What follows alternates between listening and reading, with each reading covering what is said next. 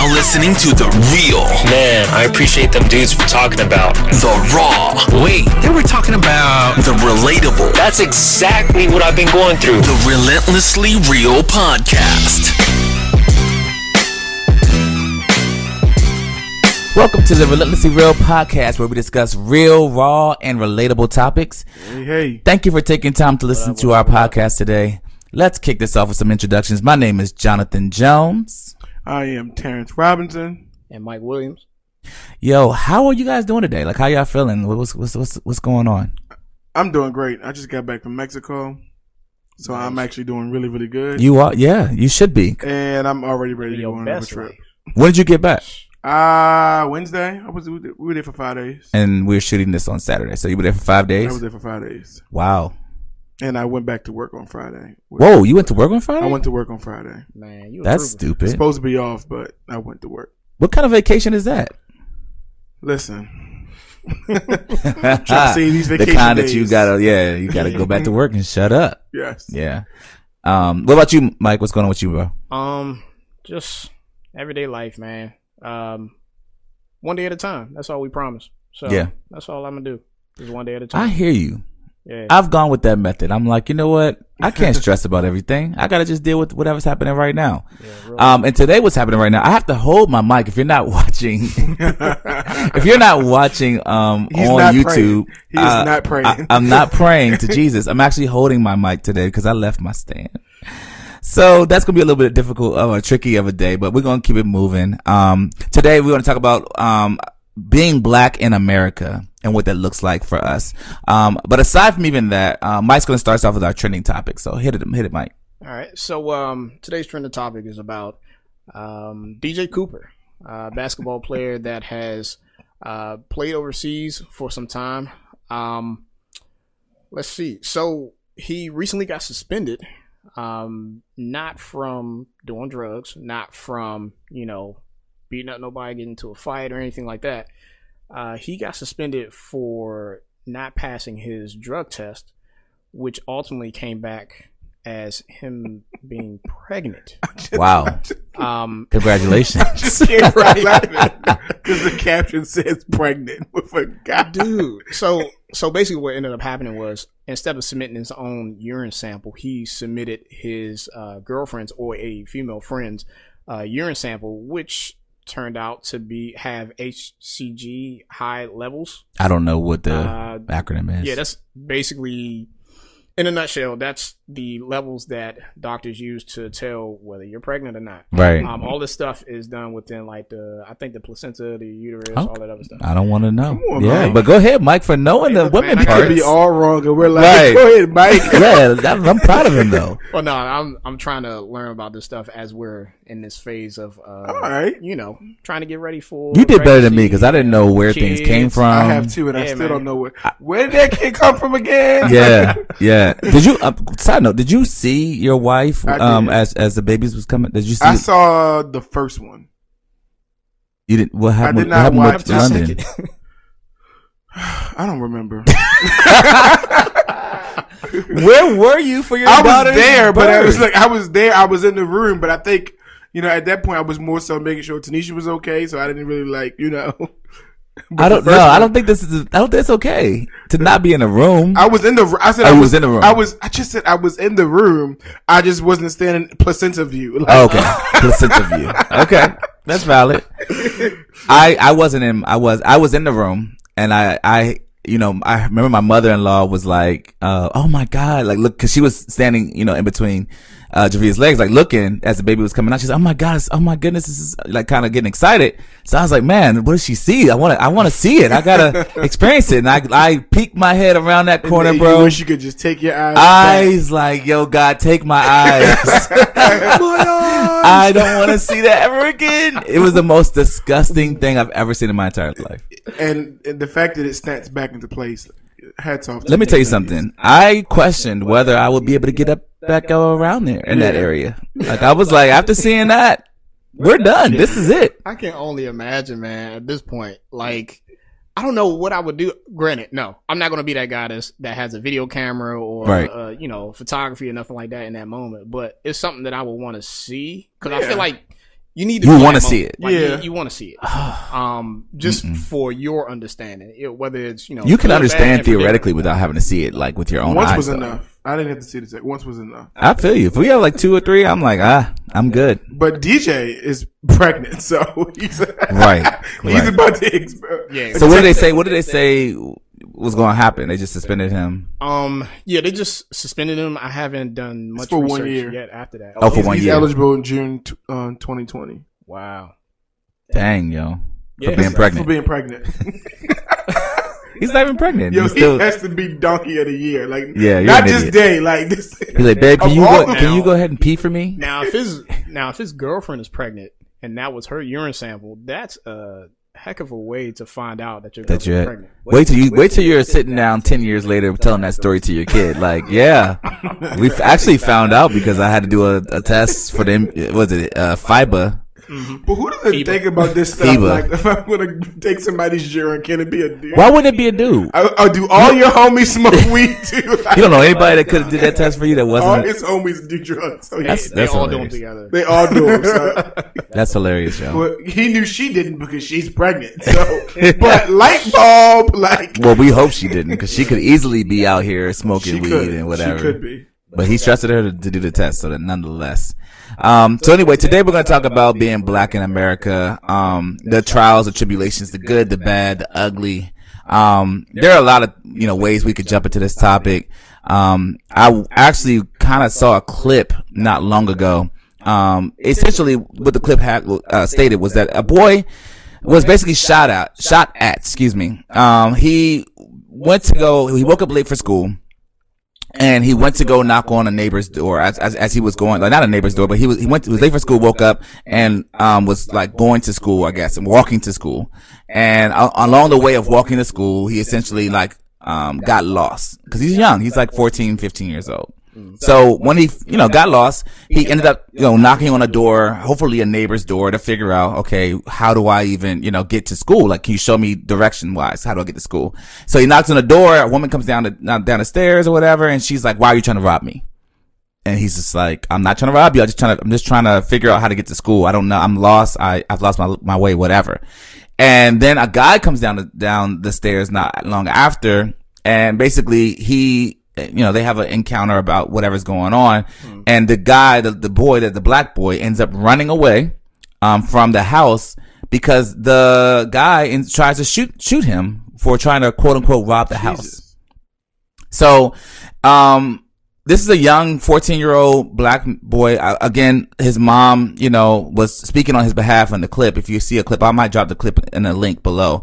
Um, but in the clip, his mom talks about like, we just want justice for, you know, like, why would you shoot somebody just for trying to figure out how to get to school? Like the boy had no idea, um, you know, what was going on. Like he was just trying to get to school and, and for someone to assume, um, off the onset, like just from somebody knocking, just from ringing a doorbell.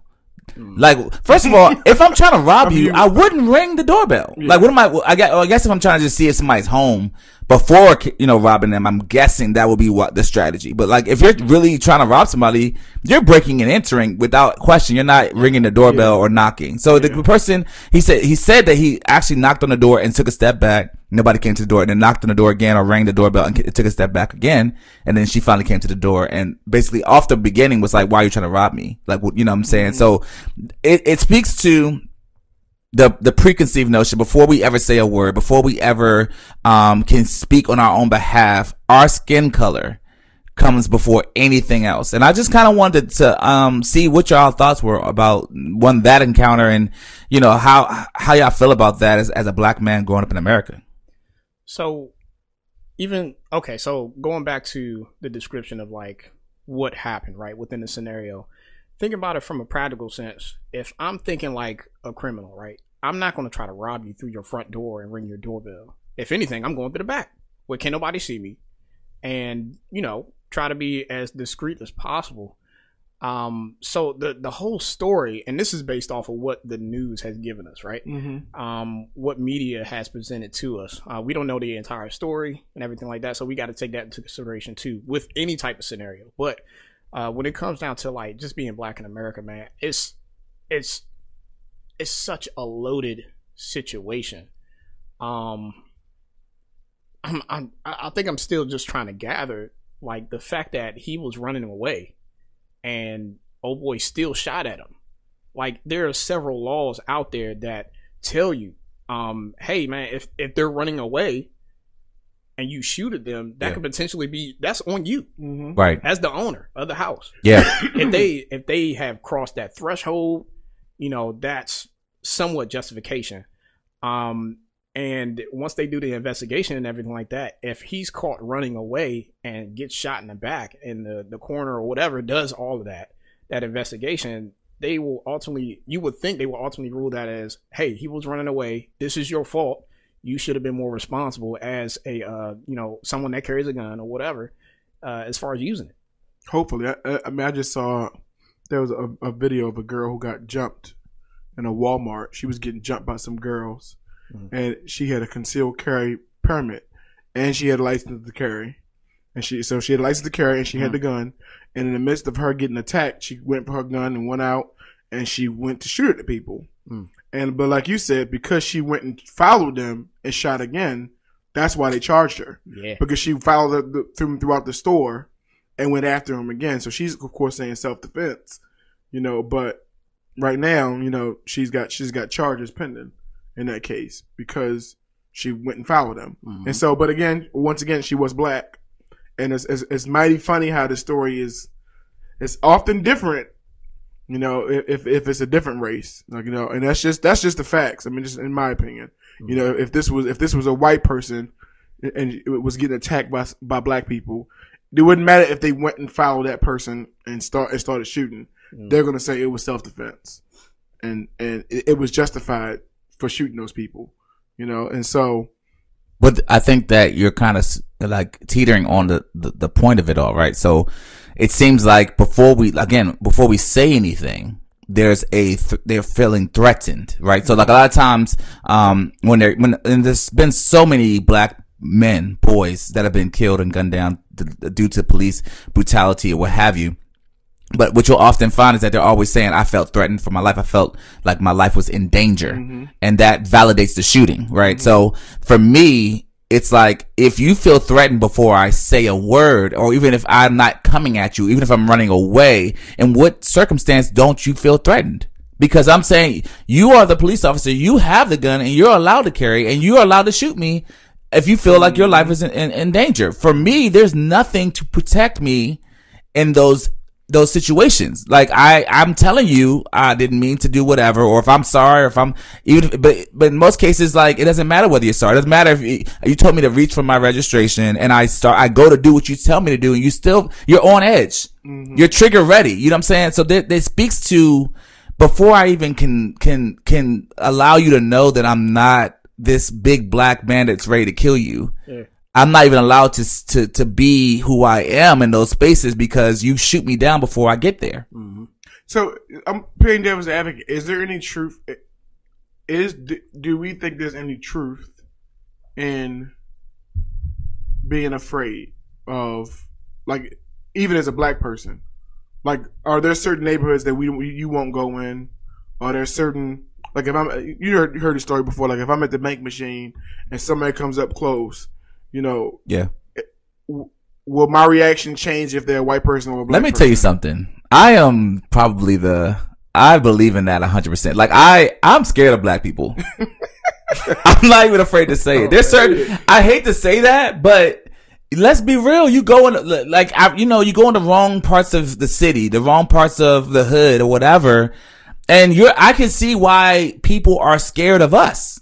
I'm not trying to be funny because we have this i mean it's cool and swag and all that good stuff but at the same time it's like i i know you'll kill me black man Mm-hmm. from one black man to another. You get you'll you'll be like oh he got it and i want it and i'll take it.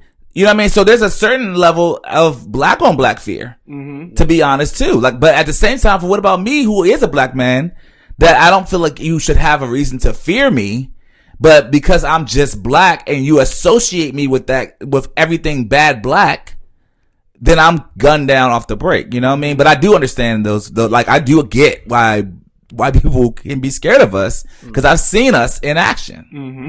Yeah, and and I think with me, I've had to train myself over the years to have a overall situational awareness, not just off of like skin color, but knowing what to look for, certain uh, uh, uh, actions that somebody's giving off, certain demeanors, you know, stances, things like that, that can be intimidating. Whether you know, white, black, whoever, you know, these are the things that I'm starting to look for now. So, for instance, if I'm at an ATM and I see somebody kind of, you know, coming up behind me. They get the mirrors on the ATMs now, so you can kind of see behind you or whatever Right, like right. that. Um, but if I see somebody behind me and they're just kind of like, you know, they keep looking around, they're kind of fidgeting and stuff like that. That's uh, signs of like tension or you know just uh, nervousness and stuff like that. That th- those are the certain things that I'm starting to look for now.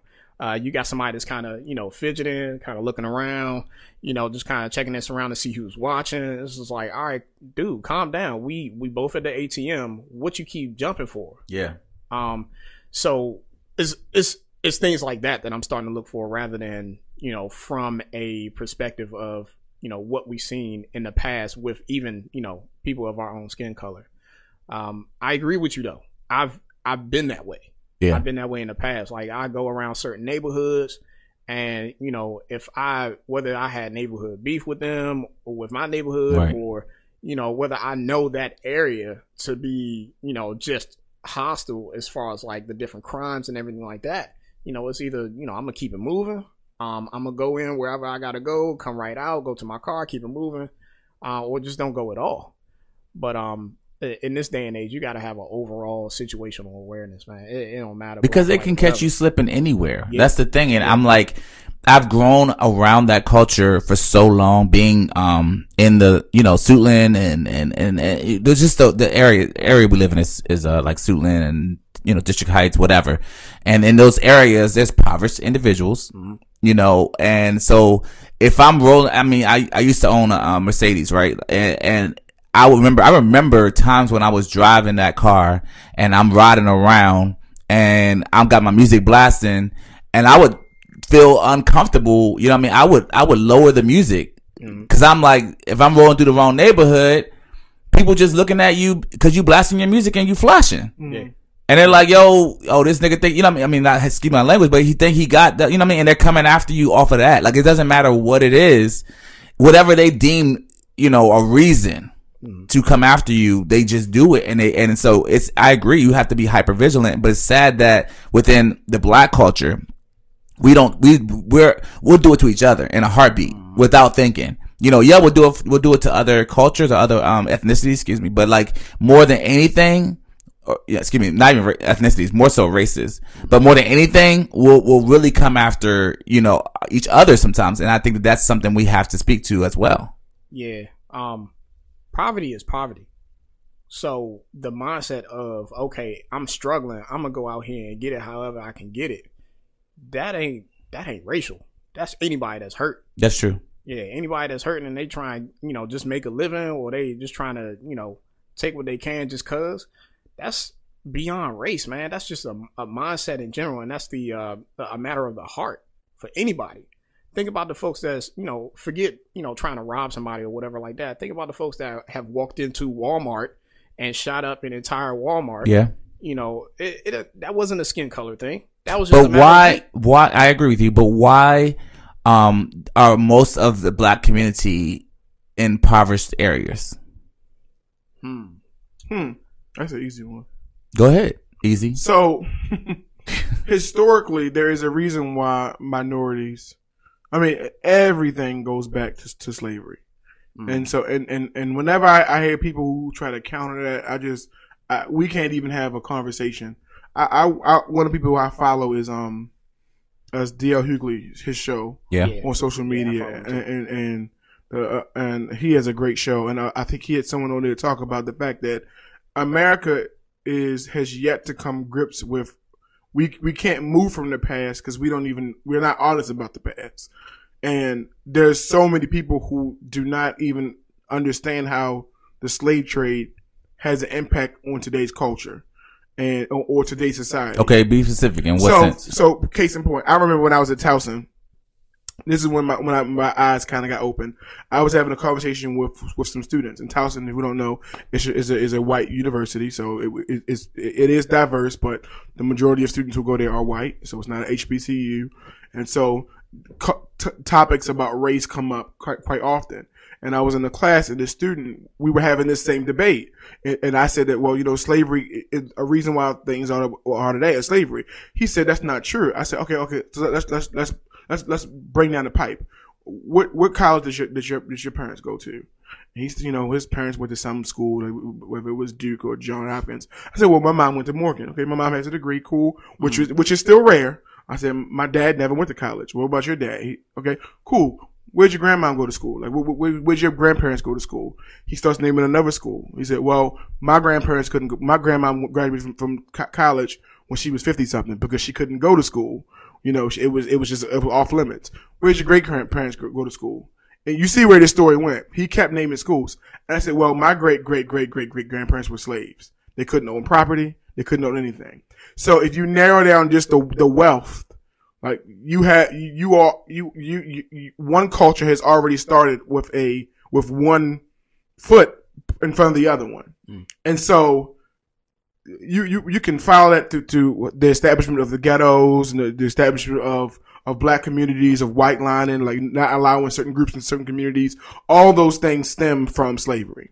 And so, Are we are we really going to continue to use slavery as the crutch as to why the It's- black it's- community is it's- not? you have to acknowledge it though. Watch this. I'm not saying that we can't move from it. The problem is that, that it's what does not acknowledging it do? So, but, but so, but the question is, why is it like that? That's the reason why. Why why is what like the impoverished? Because I'm saying I'm saying why are the black communities or why is it impoverished communities are in my opinion predominantly black? I think it's beyond. I think it's beyond just slavery. It's it's it's a part of it. It's a huge part though. It's a huge part. Yes, it needs to be acknowledged, but I think the it comes to institutionalized racism, like the systems and stuff that have been put in place um, since slavery was a thing. Um, those systems that have been put in place that cause us to be in the area that we're in now, the mindset that we're in now, Yes. uh, is I, Is any of it our fault? This is my question though. we do have some responsibility. Just staying in it, staying in it is our fault. Yes. The cause of it, I'm saying no. But to stay in it is our fault. Okay. before before we even got here, before you know, when slavery was a thing, there was a, a system put in place where certain people will be on top as long as there's a mindset that people exist exist to have less, Mm-hmm.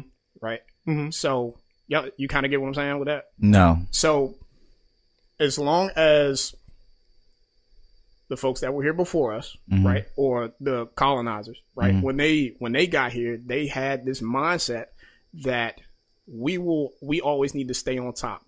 And what do we need to do? What mindset or uh, system that do we need to put in place to ensure that we stay on top? As long as somebody is existing to ha- always have less.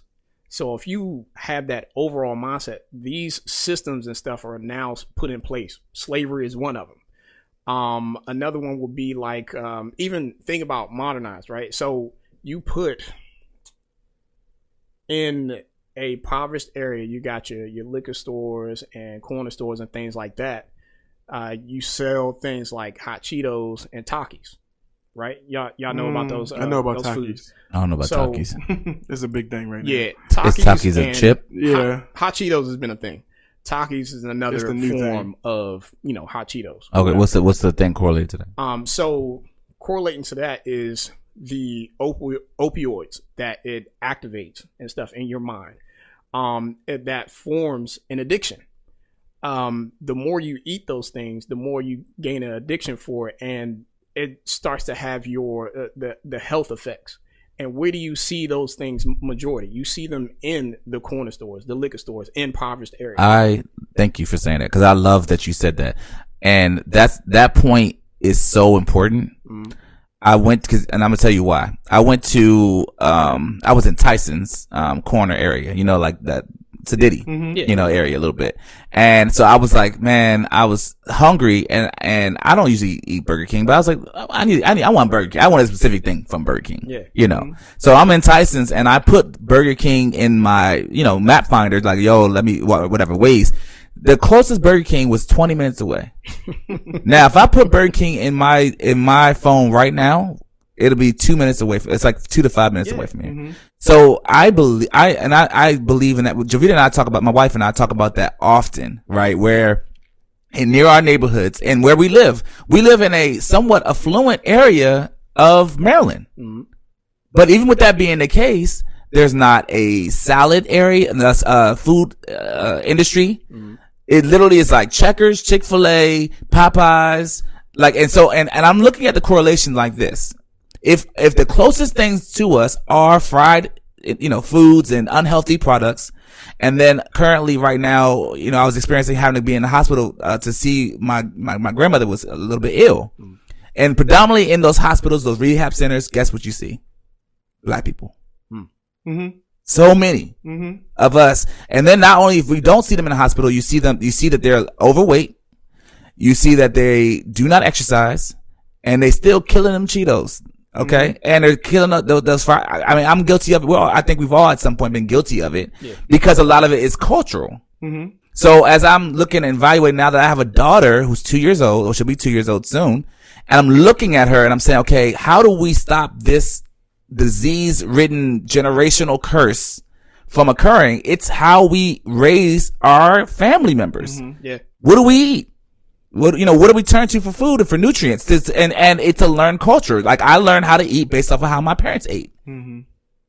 And whatever they ate, I grew an affection for, and now I eat it. And now it may be to some degree certain things that I'm eating that be will be the thing that are killing my mm-hmm. organs. Mm-hmm. Yeah. And so I I will have to like second that particular argument that yes, them the the food that's in and around the the impoverished areas areas are almost strategically placed because if you go to those more affluent neighborhoods, if you go to where the money is, you will see time and time again they have the healthier uh, choices, they have the more uh, affordable. Um, I mean, not excuse me, uh, uh, not so affordable, I should say, um, choices. So it's almost like they know you're not going to have a lot of money. They know you're not going to live in those areas where food is present that will be uh, nourishment to you.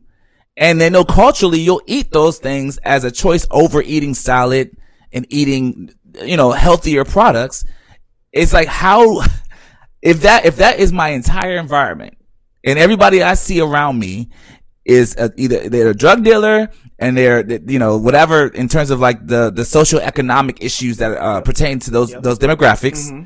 and then they eat certain things and then they, you know and then we live in a impoverished neighborhood where we just steal from each other or we kill each other how in the world are we supposed to ever have a culture that works together and builds together We're not. we got a couple. was- So when I say we're not, uh, that's not. That's not. I'm not saying it to, to downcast it. I'm saying it to say that we need to come out of that environment. like it was purpose for that reason it was Yeah. created to We make need- sure that we do not one of the one of the major things that one of the major heartaches I have as an educator is seeing students in in, in, in, in seats in my office and then not seeing those students anymore because they're they're dead and then realizing that that is going to repeat itself um hearing my students just hearing what they talk about like you know like like like like no i want to punch him in his face. Why? Because man he talked about my mom because that's what we do. Like we like like so we're not gonna talk about like we no that's this what we're not talk about nothing.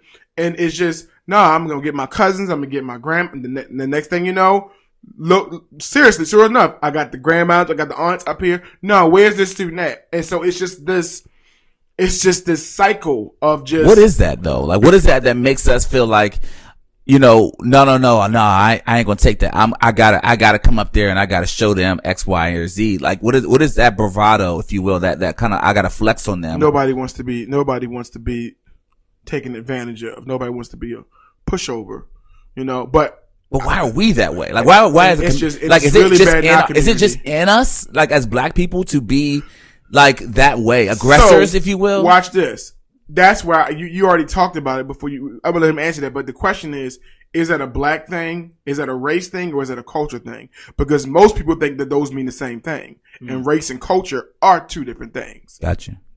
Yep. So Hit it, Mike. Hit us with the knowledge, Mike. I feel you. I feel you. Yo, Mike over there Yeah, stewing real, like he right? ready to go ahead. Go ahead. So, I it, it, it stems into a like the mindset that we build culturally, right? And going back to racism, going back to slavery. mhm. So we've gone through all this oppression, all this time, and now that we finally made it out, quote unquote, we've made it out. We we have all these freedoms. Um, now we feel like we have a certain level of pride that we gotta protect ourselves. Um, even in this day and age, you know, with with police brutality and everything like that, we're in this protection mindset that we're we always got to be on edge. So now, when you build those, when you have those systems built culturally uh, to protect your own, protect your family, always on protection, always on guard, yo, that that builds a level of, I guess, distrust and anger towards anybody and everybody that disrespect you at that point. And you know, you know, with that comment, it almost leads into adulthood. Adulthood, it does because it, it it creates that crab in a barrel mentality, right? So like, like you already stated, like we want to protect our, what we have. Like even you know, we all have families, and so if somebody were to um, in any way violate our environment, we're going to do what we need to do to protect it. Okay. But as, even aside from that, as we ascend this, um, economical, like, you know, we're, we're getting better jobs, we're getting better, uh, you know, career, making better career moves and we're making more money. Why is it that we isolate ourselves once we make them more money and we never pull up others? so I so I don't want to answer a question with a question. Don't so, go ahead. So here's my thing, because the cra- you're talking about the whole crab in the barrel, like like Crab in the barrel. helping helping people people out. Yes. There's two sides of that coin because I I look at what happened to Nipsey.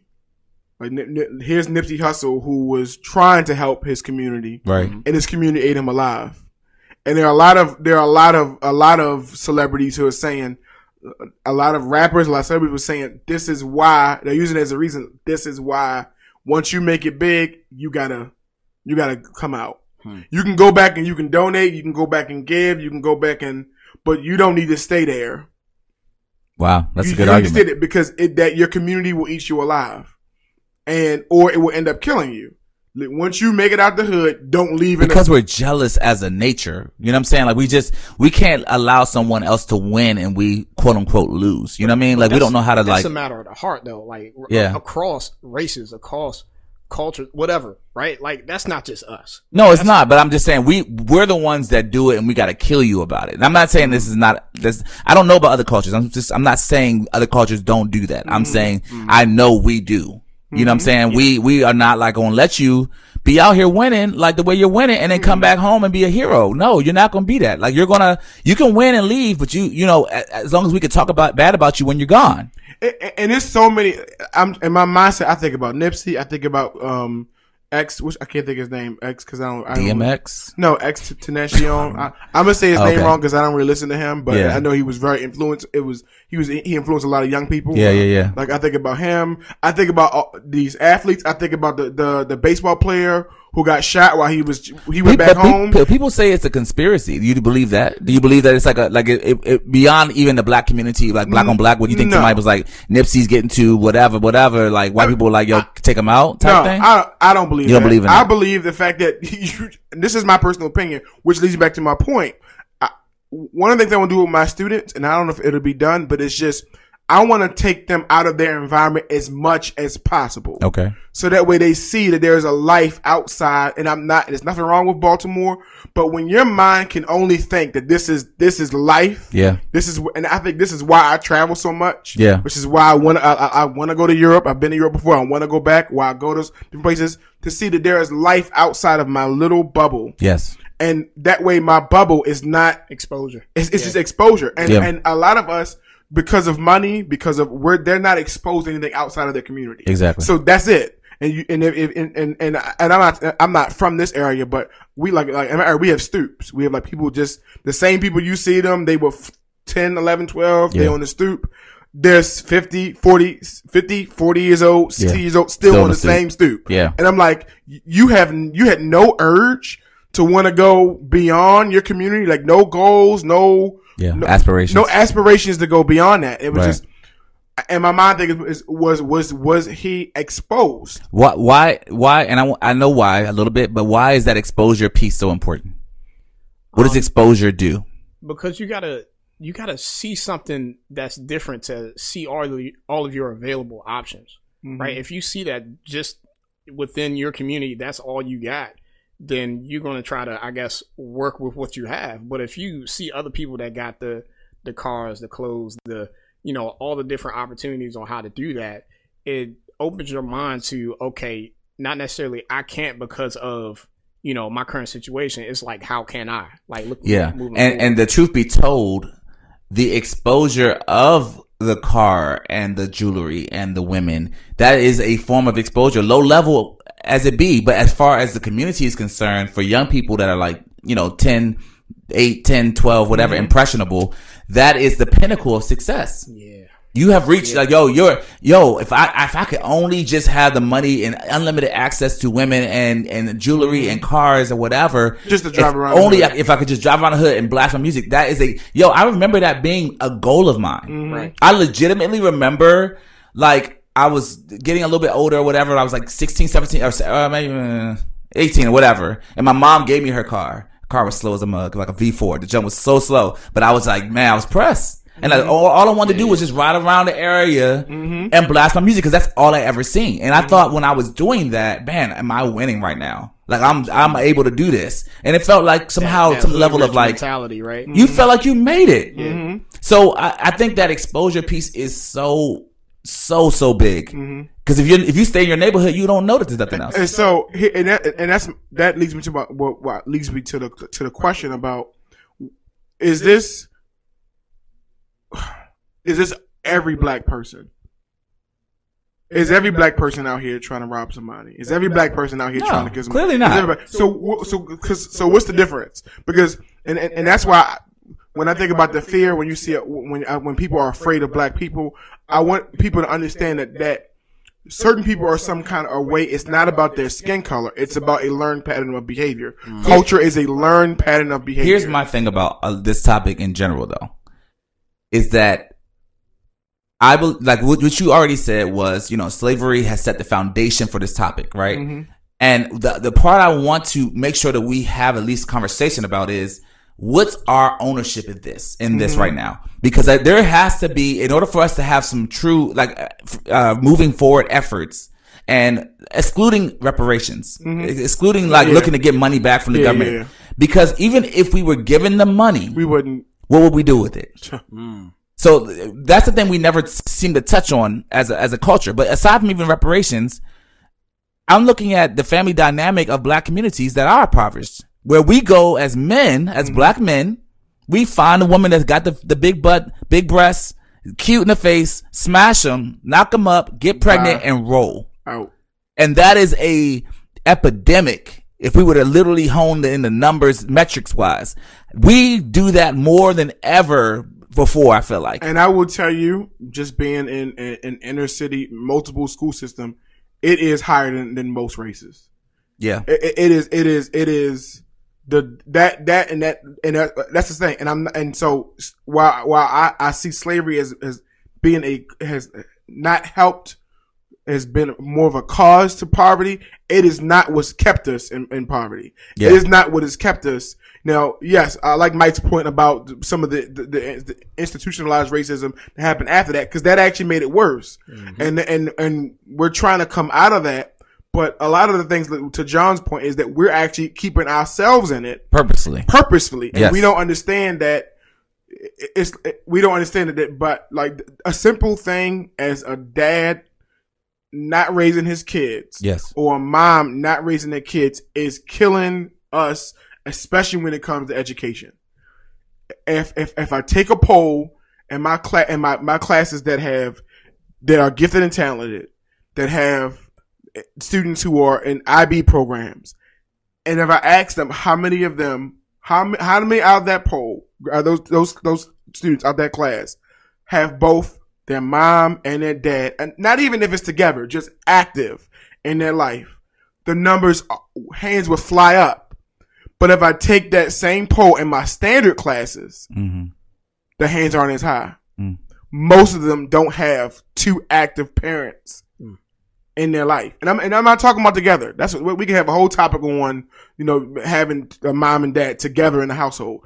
We're just talking about just being active in your your, your child's life, Yeah. and black fathers are just they're just not active. Yeah. Like you know, and um, the the the male figure, the black male figure in the black household is so important to have or pivotal um to have in the household just because of like you know from a, a black man's perspective a black boy's perspective my mom can try to teach me all day how to do certain things that a man should do. But if i don't visually see that from a man like an example on how that is supposed to be done the the mom reaches a limit. She reaches a limit that she cannot like she can't uh, surpass because a man has to teach a, a man has to teach a man how to be a man. Yes. straight up hmm and I think daughters need need need that. yes Daughters also need their like their their dads in their life. because they they need the example on how a man is supposed to be able to treat them Good dad, good dad. Let me say, good let- dad. let- good Yeah, dad, yeah. like good active. As I say, I, I, my conversation goes to like being actively integral to the part of your child's your child's growth. Mm. You know, and, and we're not talking about together because I mean uh, there are a lot of people people who couples who aren't together, but both parents are so active in their life that that you see why the child is flourishing. And and I'm and don't miss don't take what I'm saying wrong. Yeah. I'm not saying if if you're a single parent you can't raise. I'm, that's not what I'm saying at all. Yeah. I'm just saying that it, it is a systematic problem in the black community Yeah. that is hurt that is tanking us. It's not saying that that a single parent can't do it.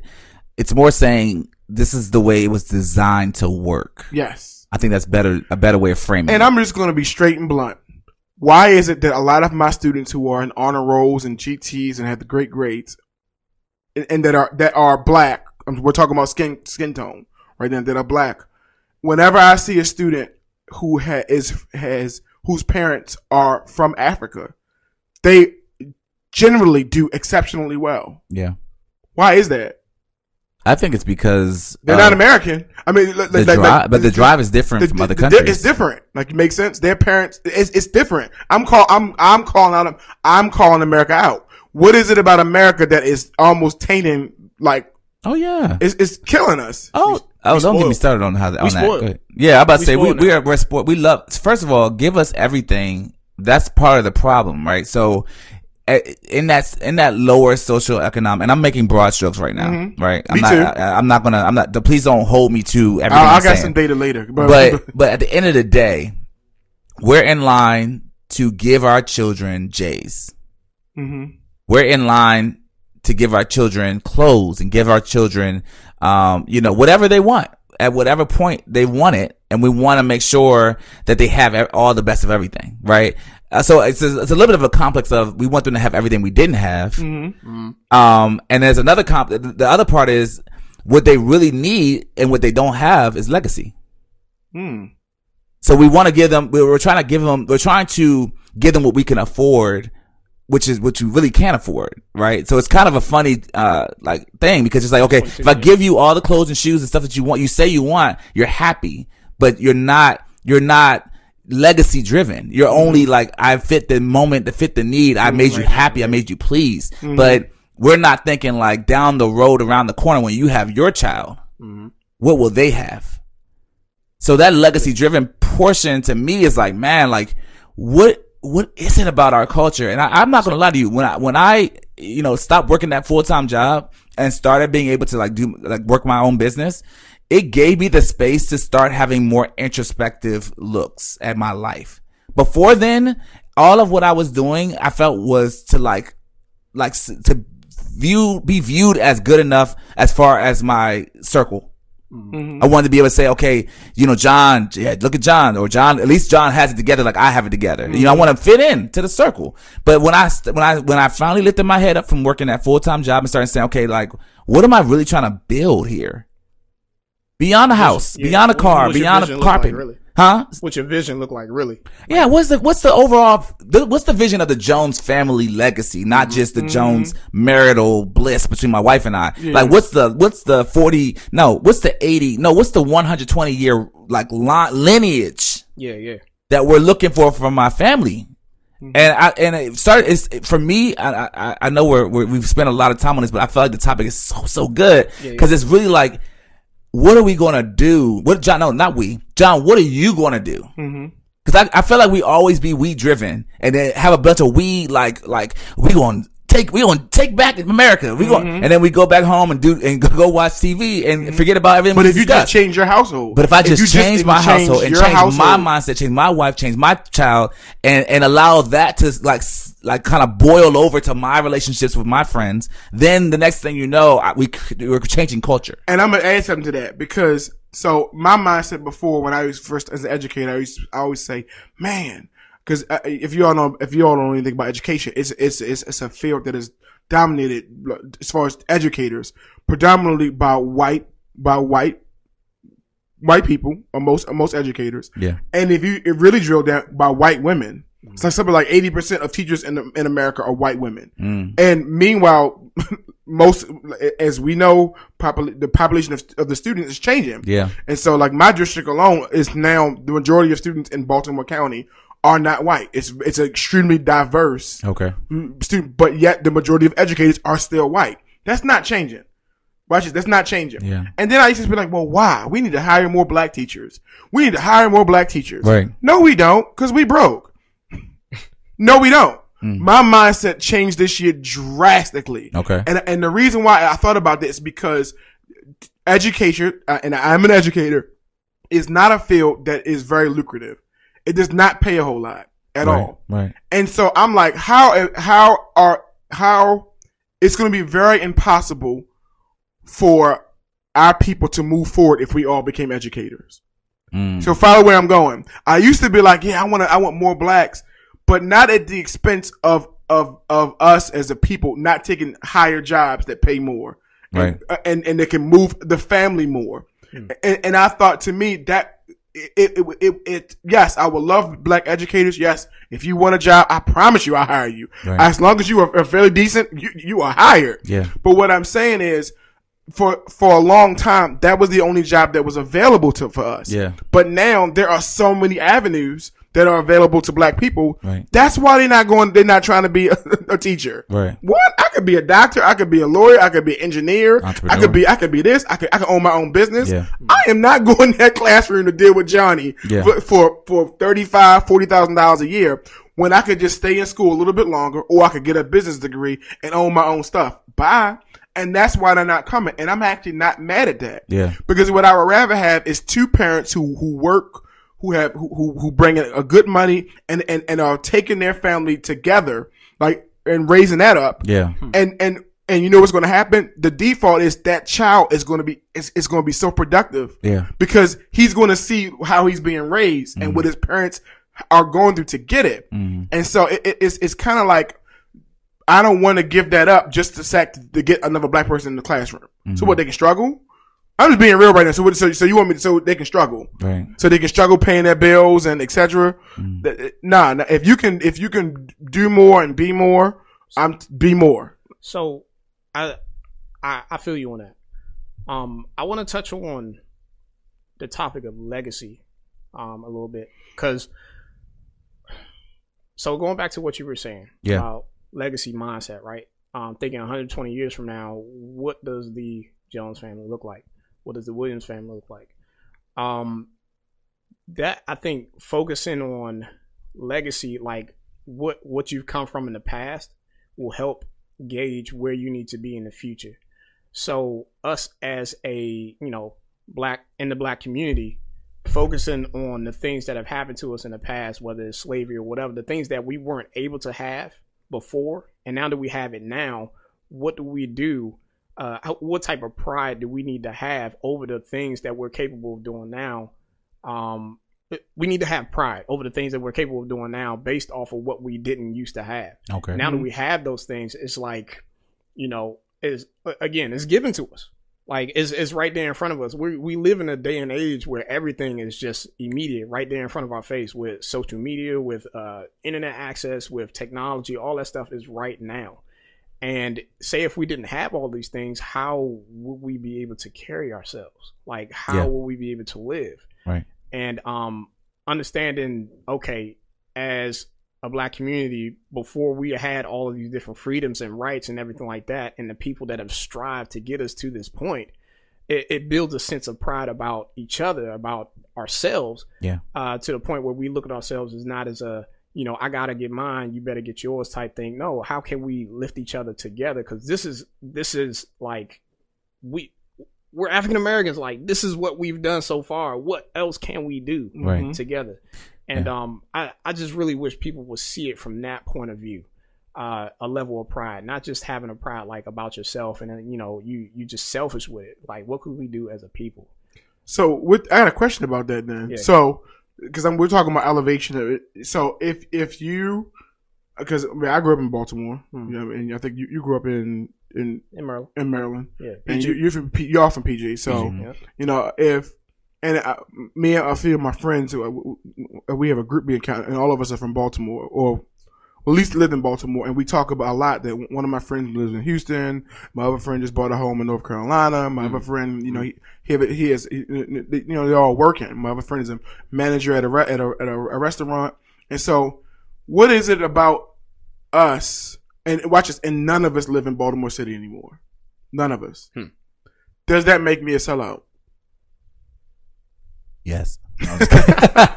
so if you if you move if you if you, you grew up in the city grew up in, in, in an urban community and you decide to move out of that community Yep. are you now a sellout because No. you move out No, I don't. I don't believe it's a sense of like there's a balance with it, right? Um, at the end of the day, you're an individual and you have to look out for your immediate family and the wealth of your immediate family, um, and focusing on your legacy and what you want better for you and your fam.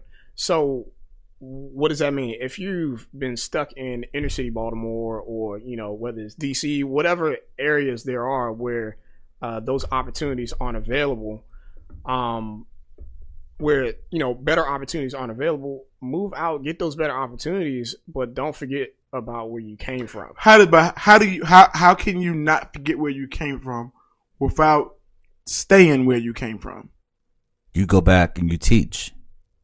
You you go back and you educate. You you don't just go and educate yourself and get yourself there and then say, okay, I made it, and mm-hmm. you're at the top of the mountain, and you can take your now take your legacy or family forward.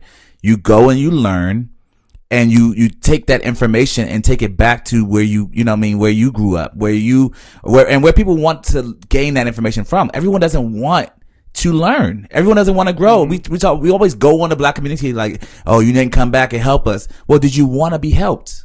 Hmm. Were you in a posture that you wanted to receive education to get out of where some people don't want to get out. Some people are really, let's be frank, some people are comfortable where they are. Yes. And to get out would require them to get uncomfortable and they're not going And to there's do no it. growth. There's no growth. You gotta want the growth. You gotta want to take the trip. So like, you know, that, that, that is a, a whole different thing. Even entrepreneur journey, you could talk to almost any entrepreneur, any person that's trying to build a business. It's not from, from bottom to top. It is a circular up and down roller coaster type journey. Mm-hmm. You may have a good day and you may have five bad ones. Mm-hmm. But are you willing to go on that journey to get to that end of that pinnacle of success? Or are you going to say, I, I'm gonna just, because complaining sometimes feels better and makes you feel like you can, you've insulated yourself with comfort because you complained.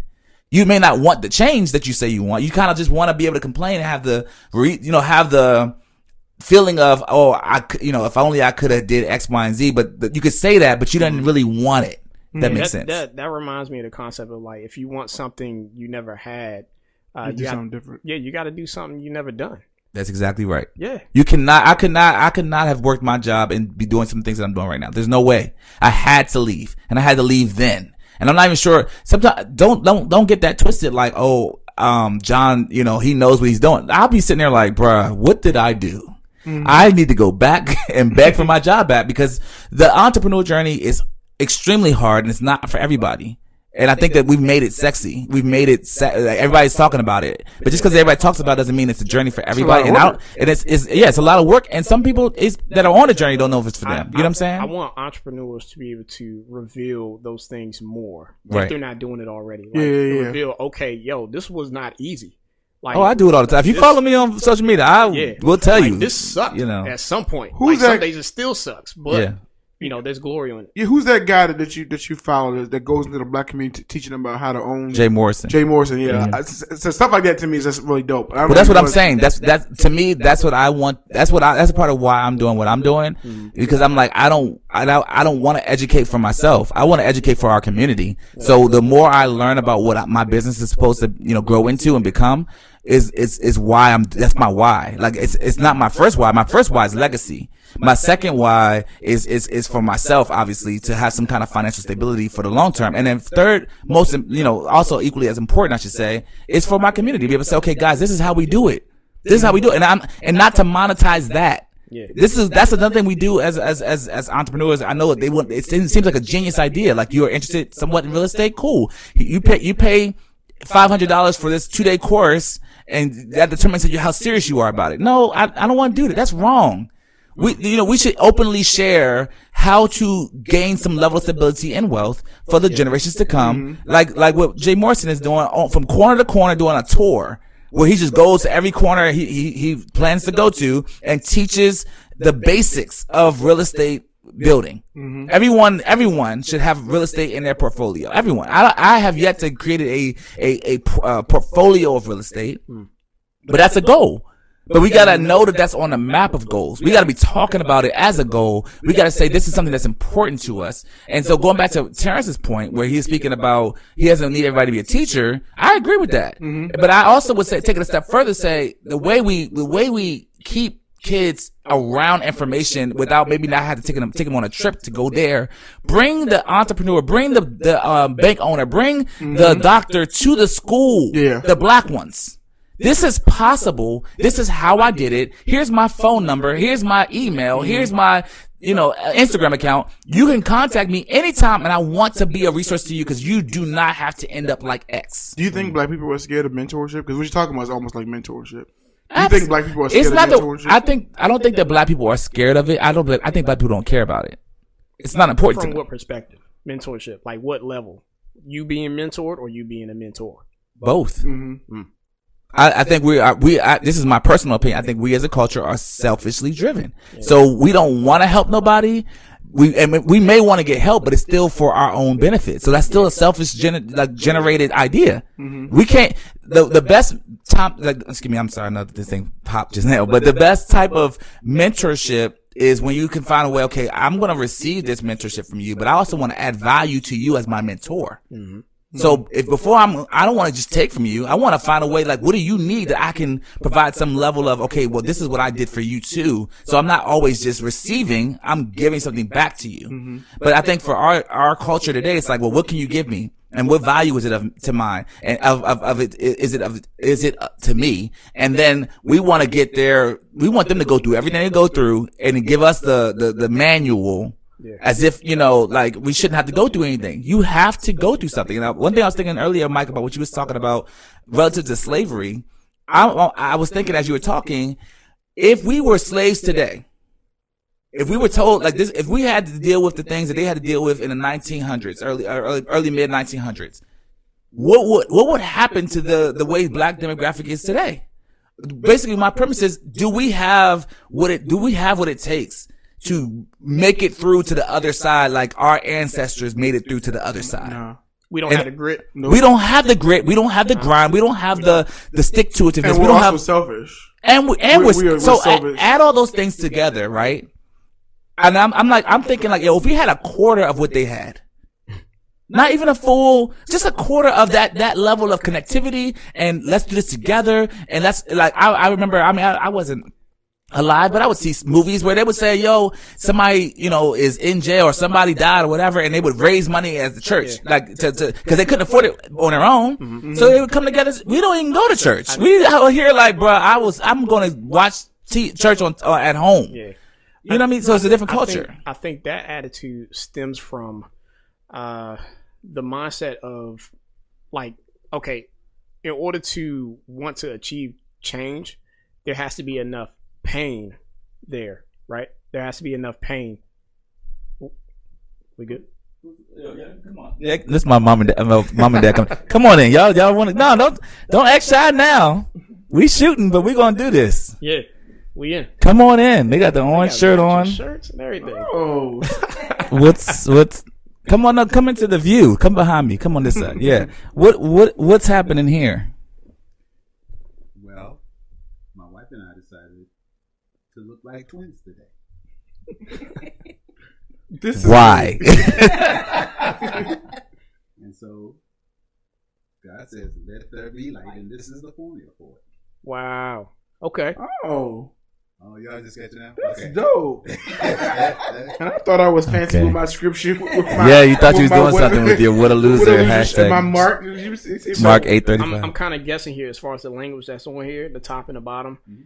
Is that Hebrew or is that? Uh, Yes. it is. Mhm. Cool, cool. I And, thought it wh- looked and where did you get that from? Israel. Israel. and for everybody else, that's Israel. Are y'all going to go off and show, show your shirts at the mall?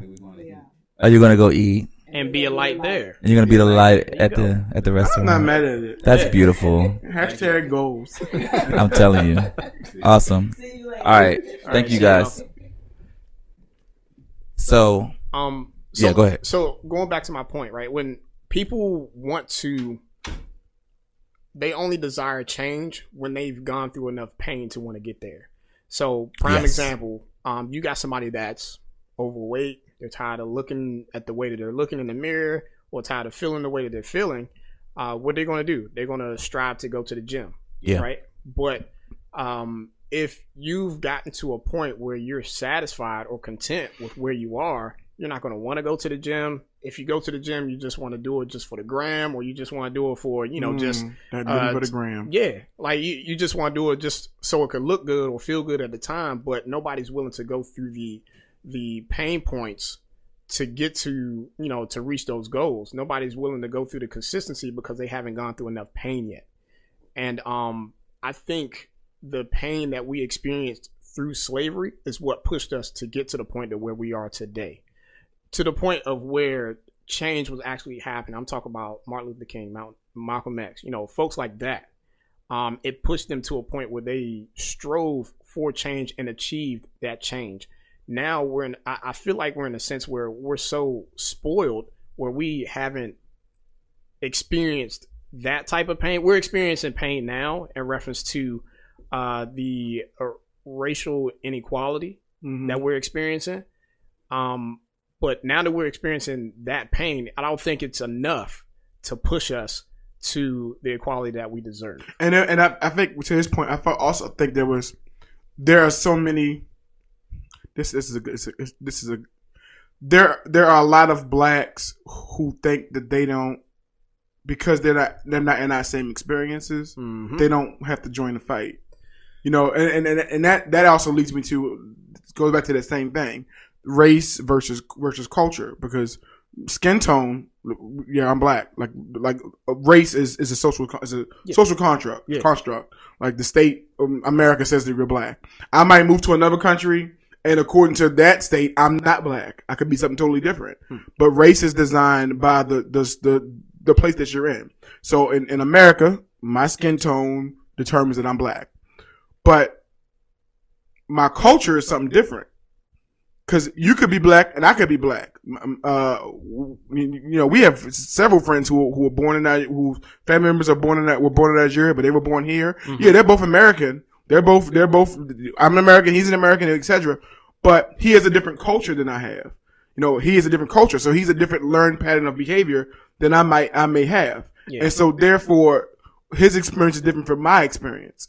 And so there are some things that, that I, we had this thing with this, that are, are these things race or these things culture? Because I venture to say that some of these, these myths, like if you're black, you gotta have a lot of debt. If you ain't got, you- that makes you black. So black people, you have debt, right? Um, you rent instead of own. Right. That's that's what it means to be black. Like you wear your income. So when the more money you make, the more things you just buy. You know, um, you live paycheck to paycheck. And I, that's the one thing that I'm, I need to work on because I, I, right now I do think I live almost paycheck to paycheck. Yeah. Um, you know, if you're black, you got to use slang because if you speak, if you don't use slang, Yeah. You're not black enough. you're not black. Yeah. Remember the episode of, of Fresh Prince of Bel Air when Carlton was trying to, Carlton and Will were trying to join the fraternity. This is Yeah, back in the yeah, yeah. nineties. Yeah. And, and the guy said, yeah, we want you, Will, but we don't want him with that Brooks Brothers with the outfit on. Right. Cause he's not black enough. Right. And, and, and Carlton had all these things. I'm not black because what? I'm not black because, and, you know, I, I do these things, I do these things, and, and this doesn't make me black. Well, you know, that, here we are 20 years later and it's, it's still the same, same, Same thing. things happening. Yeah. You know, um, if you don't, if you eat healthy, like you, you, you talked about that earlier. Yeah. If I do prefer, like my wife just, just became vegan and I make a lot of jokes, but right, right now she's on this, she's, she's four weeks in and, Yeah. and she says she's really, and I'm like, ah, I'm making all these jokes, but I'm like, when you think about it, she's choosing to eat healthier.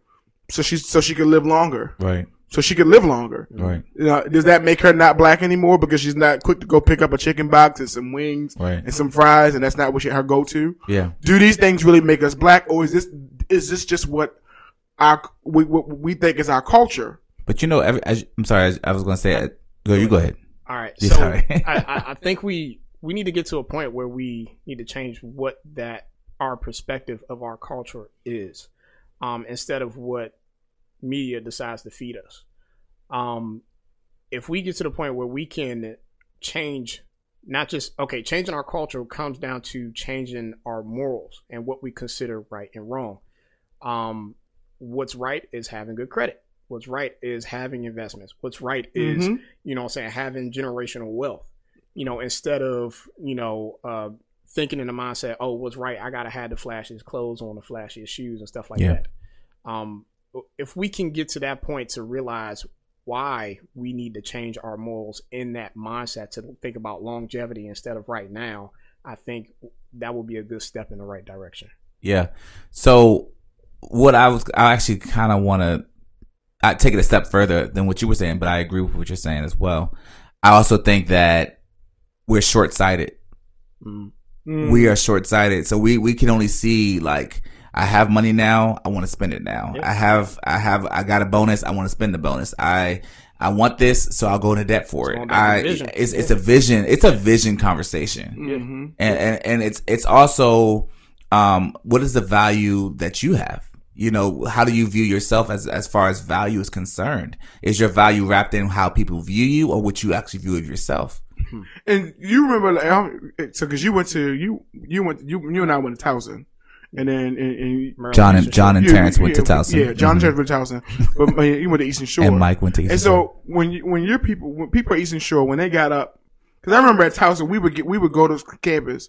And, and I mean I, I commuted but John you did on campus i was on campus. yeah but people they just they, they would get up they would roll out of bed would they would brush their teeth take a shower and throw whatever on Yeah. and just go to class. Oh yeah but when we would take trips to Morgan it was like a fashion show yeah it was like a, I mean, like, and, and, and I'm not, and I'm. This is not me knocking Morgan. I'm just, I'm put, Just, putting out, yeah, putting out a, a, a, a, a parallel Perspective, yeah. perspective. Yeah. It was a fashion show. Is what, what is he, what does he have on? What does he have on? What is, what is while at Towson it was just like, no one really cares what you Nobody have cared. on. Like, Yeah, yeah. I'm, I'm going to this class, Yeah. and then if I, if I can't, I'm going right back to this bed. Like, yeah I'm not putting anything on. Like, it you know- just you know what's funny about that is that even amongst us I, I, am not gonna speak for everybody that was at Towson, but I know for me, mm-hmm. I still care about what I wore, Yeah. even though I would. Nope, my teacher didn't care. I, most people in my class were white, were white, but I I cared because I was like, oh, does this match? And do I have this? Because I have a certain, you have a certain lens that you're like, yo, I think I should look like this, as if it matters. What I what I want to say to that is, um, we don't know who we are. We don't know. We, we're trying so hard to fit a mold. We're trying so hard to fit in. We're trying so hard to be cool and be this and that. And the more I, like, even now, like, the more I started to discover who I was, like I said, leaving my job started opening that door for me of like, who is John? It's so funny. You live for 30 something years, but you don't really know who you are. You don't really know because you don't really search it out because you're kind of like, yo, I am who people think I am versus who I actually am. Mm-hmm. So people interpret, interpret me as I mean, jokingly, I, you may not think of me this as this way, but fashionable. You know, this person that's all into fashion and all that. Mm-hmm. And like the more I started to discover who I was, I just, I don't really care about that.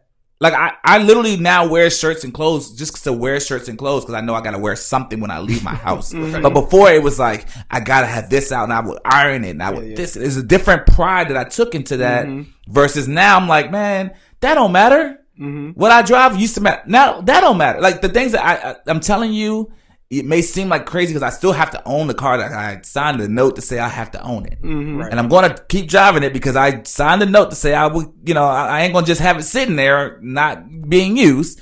But the bottom line is my my the things that matter to me are are starting to surface, and the things that I thought mattered to me are finally being dismantled. And until the black community starts doing that on an individual basis and starts to have a lens of how can we make sure our legacy is protected and that culturally we're more concerned with having proper our uh, our own properties and our own assets or what have you. Because let- let's think about it for one real quick. When that when the recession not recessions I, I, we could talk about the recession, but that's separate. When when they shut the government down hmm. and people had to stand in line for food that had jobs from the government but had no savings had no savings mm-hmm. of any kind. Now, what's funny about all of that is you talk about it now, it's like water under the bridge. No one thinks about it anymore. But at the end of the day, at any moment, my wife could lose her job. I could lose my job. You could lose your job. And what have you built and constructed to make sure you have sustainability beyond what they have been able to say, okay, this is what you are allotted in terms of pay? So the average, I I looked it up some time ago. I think it was beginning of this year, but the average person has like two thousand dollars in their bank account. Yeah, but Yes. Actually, I, That's I- true. I know the exact amount. Yeah. It is, I thought it was The, av- the average black person. That's That's the average. correct. The, the median black person, and actually, it went, I- I'm gonna talk about the. the- uh, I won't real, but I'm gonna talk about the median black of wealth. Mhm. Actually, went down 75 percent from 2003 to 2013. 70 we we wealth in black communities, Yeah. and mind you, John, that's even with with with us getting more jobs, right? Having better access to income. The amount of wealth in the black community, the median, is literally sixteen hundred dollars. You know, and you know, let me, you know why that, why that is, is because no matter how much more money you get, you'll never close that, you'll never change the gap closure because you'll always live to your means. Yeah.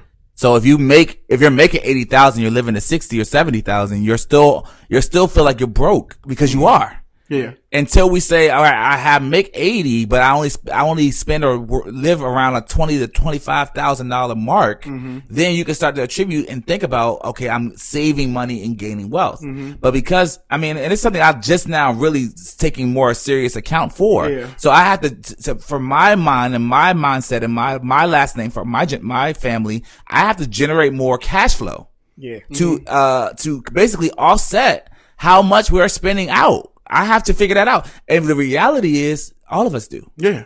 We just don't think about it because we are basically living every single day, day to day with ex- uh, everything's getting handled as far as we think. Yeah. But the moment that that money that that because everything's a stream when it comes to money. When that stream is closed, what happens?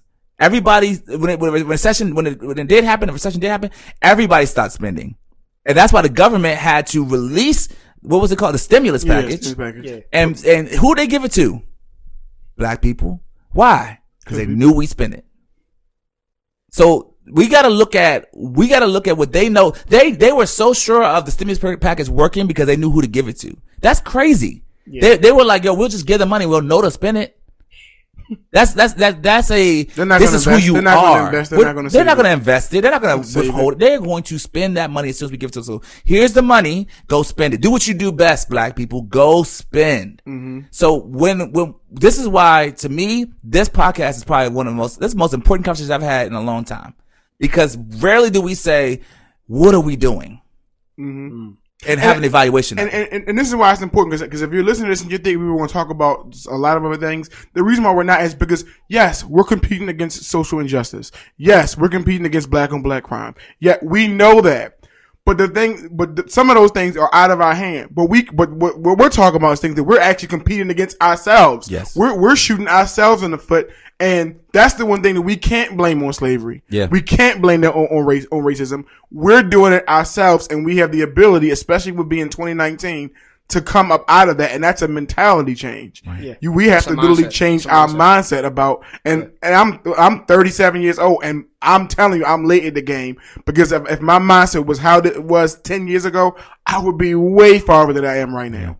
You know, and, that, and and but again, a lot of that is just surrounding yourself, surrounding yourself with people who are also in this mindset as well. Yeah. You know, and so sometimes, And, it- and you have to move with some level of urgency because of, of, of how far behind we are. yeah, Like we have to be able to say, okay, now I'm I am behind. I ha- I realize I'm behind. Now what will I do now? Mm-hmm. And that's a constant. That's that question is not a question of today or just for today. That's a question every single day. Mm-hmm. What do I do now? What do I do now? And mm-hmm. keeping that What's pressure, next? keep- What's yeah, next? keeping that pressure over. Like I think about people like Kevin Hart, right? Kevin Hart is super wealthy. Why does he still grind hard?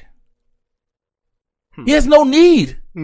There's no like he has reached in all of our minds the pinnacle of success. Yet you still see him at he's doing a Chase commercial. He's doing two to three movies. He's doing a book deal. He has released a pill that like this for you know energy levels. He's, He's- so he's in every preparing for another he tour, Is paying like- for another tour. He's in every. He does a podcast, Sirius XM, two hours. It was one hour. Now it's 2 Mm-hmm. He's in everything because there's a realization that is I got to go after it because the window of opportunity is still open for me. I'm going to capitalize on it. every moment I get, Every moment of every single day. Why, when you're a multimillionaire, are you moving at that level of speed and I am a barely thousandaire and moving so slow?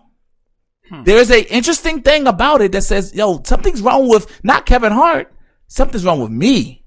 There's an ingrained thing that says, no, John, you're fine. You're good. You have a house. You have a car. You have a wife. You have a kid. There's no need for you. There's something flowing in there. that- You know what I mean? In the atmosphere that says, just relax. it's a matter of like being comfortable.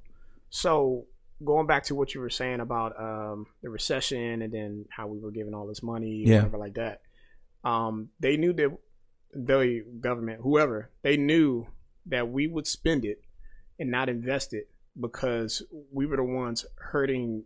Uh, we were the ones hurting so much where we, as soon as we got a glimpse of a way to get out of that and be comfortable, we would use it. We would take that opportunity. But we stopped at being comfortable. Once we got comfortable, that was it. We That's the goal for us. yeah Yeah. to be comfortable. comfortable is the goal for us. And the thing about I, what I think is is the quest of entrepreneurship and the quest of making money and the idea of like having wealth that will require being incredibly uncomfortable all the time. Like get my sister says sometimes get comfortable get being uncomfortable. That has to be the mindset. We got to get comfortable staying in an uncomfortable situation. So that means putting yourself around people that are, if you're, and, um, Grant Cardone says this in his books all the time. He says, if you're, if you're the smartest person in the room, that's the problem. You got to constantly be in a room where you are the dumbest person in the room so you can grow to attain the knowledge of the smartest person in the room. And then once you've gained that knowledge, you put yourself room. in num- another bigger room and become the dumb person again. Yeah. But we like to be the smart person and stay the smart person. And so to me, that's like, that's why the posture of my life right now is, John, you gotta stay hungry. You gotta, you gotta be like, isolate yourself in terms of like learning what you need to learn, read everything you can get your hands on, listen to every podcast you can, grow, look at every, every, uh, uh, you, you- YouTube, uh, clip that you can, do everything you can knowledge wise to grow your knowledge base, meet as many people you can, as you can, so you can say, like, you're learning, you're developing, you're growing from every, every situation every day. and then you stay hungry by not forgetting where you came from. Yeah. Yeah, And going back. And going back, Going Yeah, man. yeah, yeah. Going back. Like that's the biggest, to me, that's the biggest part of all of this. Cause it can all be in vain. If I go, if I go to the top, man, and just, let's say I do make a million by the next two, three years. What difference does it make if, if I made a million? That won't change the world. yeah. That won't change my community. That'll just change me. Mm-hmm. I, I don't want to like I don't want to go back to struggle. like remembering what the struggle was like. Just like nah, bro. I'm not trying to go back to that. What do I have to do to keep moving forward? Because the moment that we stay stagnant, that's when we're moving back. Stagnant water stinks. Say what? Stagnant water stinks. You can't stay stagnant. That's, that's good. I didn't never heard that one. It's true. That sounds like an old country. That sound like a grandpa. one That was a grandpa kind of, you know, Yeah, yeah, yeah. move. So today, man, we we discussed a lot as far as um the the the, the state of Black America, um the men in the Black America, women in Black America. Um, I think I think this was a great conversation. Um, because I feel like we're touching on things that could change the trajectory of of who we are as a people. We need to change the minds of who we are. It start, and what I believe is it starts in our mental. Before we could ever exude anything or be able to create any energy towards changing anything, if it if it's not led first by our hearts and our minds, as because it, has to be something that's like a, it's got to be something that's like a battery. Like it's like it charges the whole car. You know what I'm saying? And it runs the whole vehicle, the engine, if you will, that runs the whole vehicle. Like we gotta be that way about um changing our culture, and we gotta do it together. These kind of conversations, to me, it's like if you're a fan of Relentlessly Real podcast, obviously this is only the third episode, but who cares? Tell other people about this episode. Get them thinking in the same way. Have conversations about it in your living room, in your dining room. Have conversations. We don't even do mm-hmm. that anymore. I mean, I know sometimes we don't even, we don't even sit in the dining room no more with the, with our family members. You know what I'm saying? I'm in the TV. basement. You in the, you in the we top- watching TV or watching a movie or something like that in Yeah. the living room. and not listening to, I mean, not even talking to each other. Yeah, yeah, yeah. You know what I'm saying? So it's like, uh, it's no, there's really, if you really stop and think about it, there's no real, like, mystery why we are where we are mm-hmm. as a, as a, as a, uh, a people. Like, we just, we don't even try to start generating that kind of conversation, if you will, about, about, about it. So guys, thank you so much for listening. And we, before we even wrap anything up, Terrence is going to do our real talk wrap up about everything we talked about today. So I got a question. Why is being an African American mean you're part of the best culture in America? Why is being black mean you're part of the you are, you are if you're black, you are the part of the best race and the best culture in America. You don't have to answer. I'm about to say, I don't it's know. not. Okay. I don't know. Yeah, you're not. It's not. Being black, yes, that's right. I said it. It's not the best culture in America. I'm a black man and I said it. It's not. So they say numbers don't lie. Check the scoreboard. Okay, let's look at the numbers. According to the New York Times, for every $100 in a white family well, black families hold just $5.04. According to the Economic Policy Institute, found that more than one in four black households have zero or negative net worth, compared to just less than one in ten white families without wealth. The Institute policy showed that between 1983 and 2013, the wealth of the median black household declined 75% from $6,800 to only $1,700. While at the same time, the wealth for the median white household increased 14% to $116,000. We have the lowest life expectancy among all races at 75.3 years, while almost every other race is at 79 or higher. Shout out to the Asians who are living to at least, at least 87. I want to know what they're doing. That rice and chicken, bro. Go ahead. Now, while 29% of us have at least a high school diploma, which is higher than any other race, only 16% of us are graduating from college with a college degree. That's the second lowest, only above Hispanics. And despite what 45 may tell you, blacks still have the highest unemployment rate at 6.1%. We're the only group in America that's above 5%. Blacks represent 12% of the U.S. Po- adult population, but 33% of the ci- of, of the prison population. Whites make up 64%, but only 30% of the prison population. And naturally, I know, I understand, I know we know there's significant injustice when it comes to race and criminal justice system. But listen, those are the numbers. So I ask you again, are we the greatest culture in America? No. How can we be? The majority of us could give two craps about stocks and bonds, nor even know what one is. Most of us don't invest in anything besides our mortgage, and even that's shaky. We don't even invest in our own community. Instead of residual wealth, instead of generational wealth, we lobby for situational wealth. Please, most of us only have hypothetical wealth. If I hear one more when I get rich post, I'm going to shoot myself. We spend more than we earn, we buy more than we sell, we rent more than we own, we ride around in nice cars, but living in straight hell. We are not the greatest culture in America. But we can be. But we can be. Newsflash, your skin tone does not determine who you are. But your culture might. Culture is learned patterns of behavior, and behavior is a summation of habits. You're a liar because you habitually lie. You are a thief because you habitually steal. It's just simple math. So let's unlearn some stuff, y'all. Let's unlearn not paying your bills on time. Let's unlearn not understanding what a 401k, what stock market is, what mutual funds and investments. Let's forget about that $70,000 or $80,000 car until you've actually paid off the $15,000 one you already drive. Let's learn about the best jobs with the most ability and teach our children how to go for those jobs. Let's make sure our loved ones have access to health care and actually go to the doctors regularly and they actually listen so that they can live longer. Listen, we already know that the judicial, system is biased. Let's not even fool around with committing crimes then. So that we don't have to even get a first hand account of how biased it really is. We can do two things at once. While we while they're working on prison reform, let's just work on not committing crimes and not having to go in the first place. Let's just be more. Let's just be more. Like a huge part of our predicament was not because of us. I understand that slavery has nothing to do with us. I get that. However, last time I go to my mailbox, I didn't see my rep- rep- reparation check. Did you? Did you? Nope. I ain't seen no check. All right. So there's no sense in me waiting to be great. Let's just be great. For goodness sakes, I do not want to wait for Black Panther 2 to come out to be proud of my people. Mm. Let's not talk great. Let's walk great. Let's really give our children a reason to hold their fist up high, drop their head low, and say, cause I'm black, y'all. Yes, I'm black, y'all.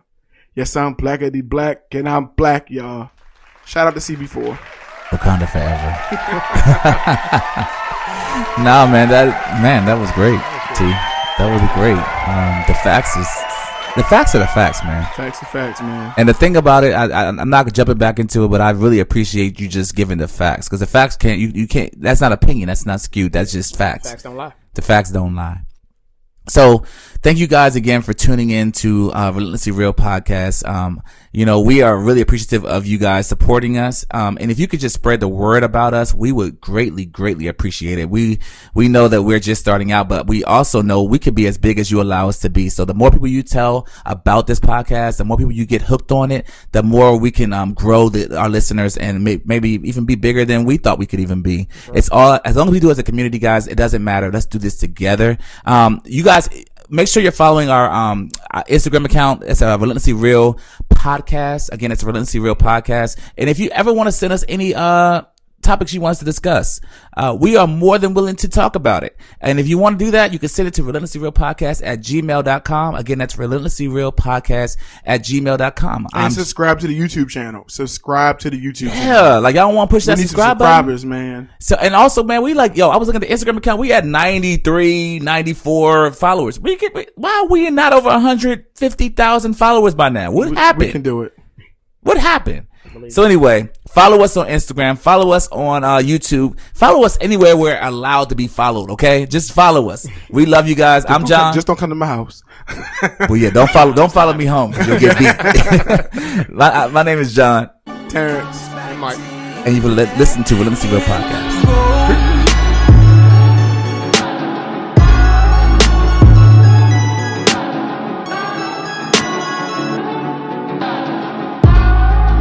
Every day is a second chance.